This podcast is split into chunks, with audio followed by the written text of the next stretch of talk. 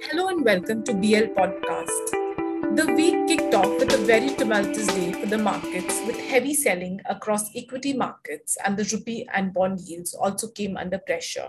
Crypto enthusiasts were also not spared on this manic Monday as prices of Bitcoin and Ethereum plunged.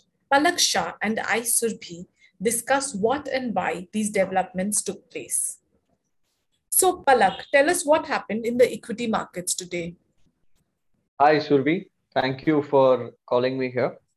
Yeah, it was a very bad day for the stock markets around the world today.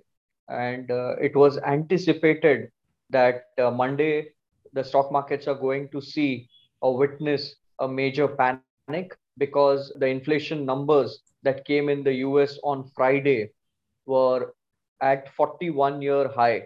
And uh, the stock markets in the U S had plunged by nearly three percent on Friday itself.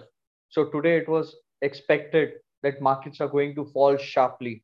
And on top of that, in India, what happened is the Business Line has done a story today that a uh, huge number of retail and high net worth individuals were holding too big a long position in the Nifty index and were caught on the wrong foot.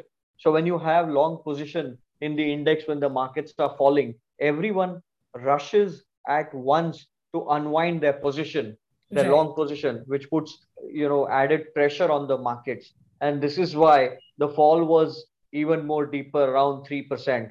And uh, if you see, even today, the U S stock markets are just falling as if there is no ground below their feet. You know, they are down another three percent. The NASDAQ, S and P and Dow Jones index are all down nearly three percent. So tomorrow again, if the indices in U S close like this, and tomorrow again, we could see another cap down opening in Nifty and Sensex here in India.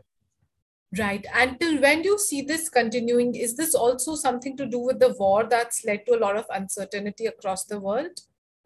Uncertainty is the right word that you have used, Surbhi.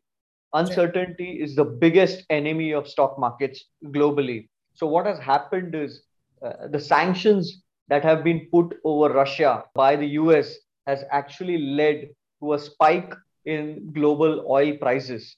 Now it is expected, and you know, I have spoken to some of the good researchers and chartists, and they say that uh, global crude oil prices are headed to one hundred sixty dollars per barrel.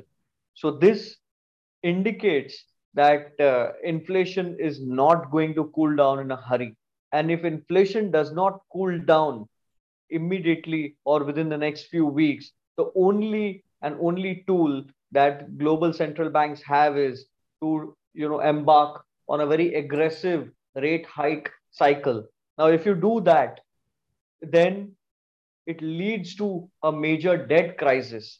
It, right. it sucks out a lot of liquidity from the stock markets, and those who are holding debt have to pay by their nose.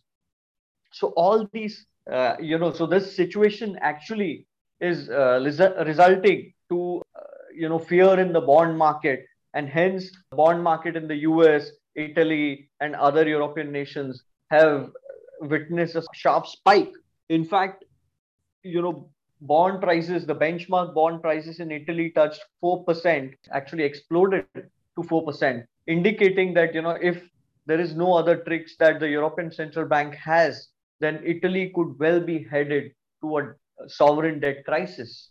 So that is the kind of fear in the market uh, as on date, you know, which is resulting into everybody trying to get out of their long positions at once, sell stocks, and, you know, take away whatever money they could get from the stock markets. I think this kind of position could continue for a few more days until and unless Uh, you know, people see that inflation is uh, ready to cool down, or the kind of rate hikes that the central bank have done so far is having any impact. But the clear anticipation is that you won't see inflation cooling down in the near future. And that is what the global bond markets are indicating to you. Yes, I think retail inflation in India also, it eased to seven point zero four percent in May, but it still remains much above the R B I's upper tolerance level. Yes, I think uh, some there's been some easing due to the cut in fuel duties, but uh, we'll have to see how this goes on ahead. So Surbhi, what is your view on the bond markets in India, R B I's anticipation about inflation and the cryptocurrency market? Yes, so like you pointed out, Palak, there's been like a lot of pressure in equity and debt markets abroad, and the bond market is also under pressure, and the picture is no different in India. Today, for instance, the rupee, it saw so much pressure and it sank to a new historic low against the U S dollar at seventy-eight. This was for the first time ever. And it closed twenty paise lower at seventy-eight point one three. Similarly, the yield on the benchmark ten-year bond also hit seven point six percent, which is the highest since, you know, February two thousand nineteen. And uh, analysts believe that this is going to continue in India as well, because, you know, like we spoke about uncertainty, that's going to just continue for some time. And no one knows how and to what extent this crisis, which we're seeing in Russia, and will play out. And even, you know, crypto investors, they've not been spared from this, and uh, they've seen a lot of uh, selling, and Bitcoin today crashed below twenty-five thousand dollars, and it's even prices of Ethereum has plunged, and the global crypto market cap was w- less than one trillion, which is the lowest in a year, according to data from coin market cap dot com. So that's how it's playing out across, and I think we'll have to see what happens on Tuesday. What do you say, Palak? Yeah, I think in the equity markets, Tuesday is going to be worse than Monday. So, you know, nobody was anticipating such a fall in the Indian markets. But uh, look at the U S markets. It's falling like nine pins. You know, it is replicating what happened in China in two thousand fifteen when the markets were crashing as if there's no tomorrow. U S stock markets are one of the world's biggest asset class.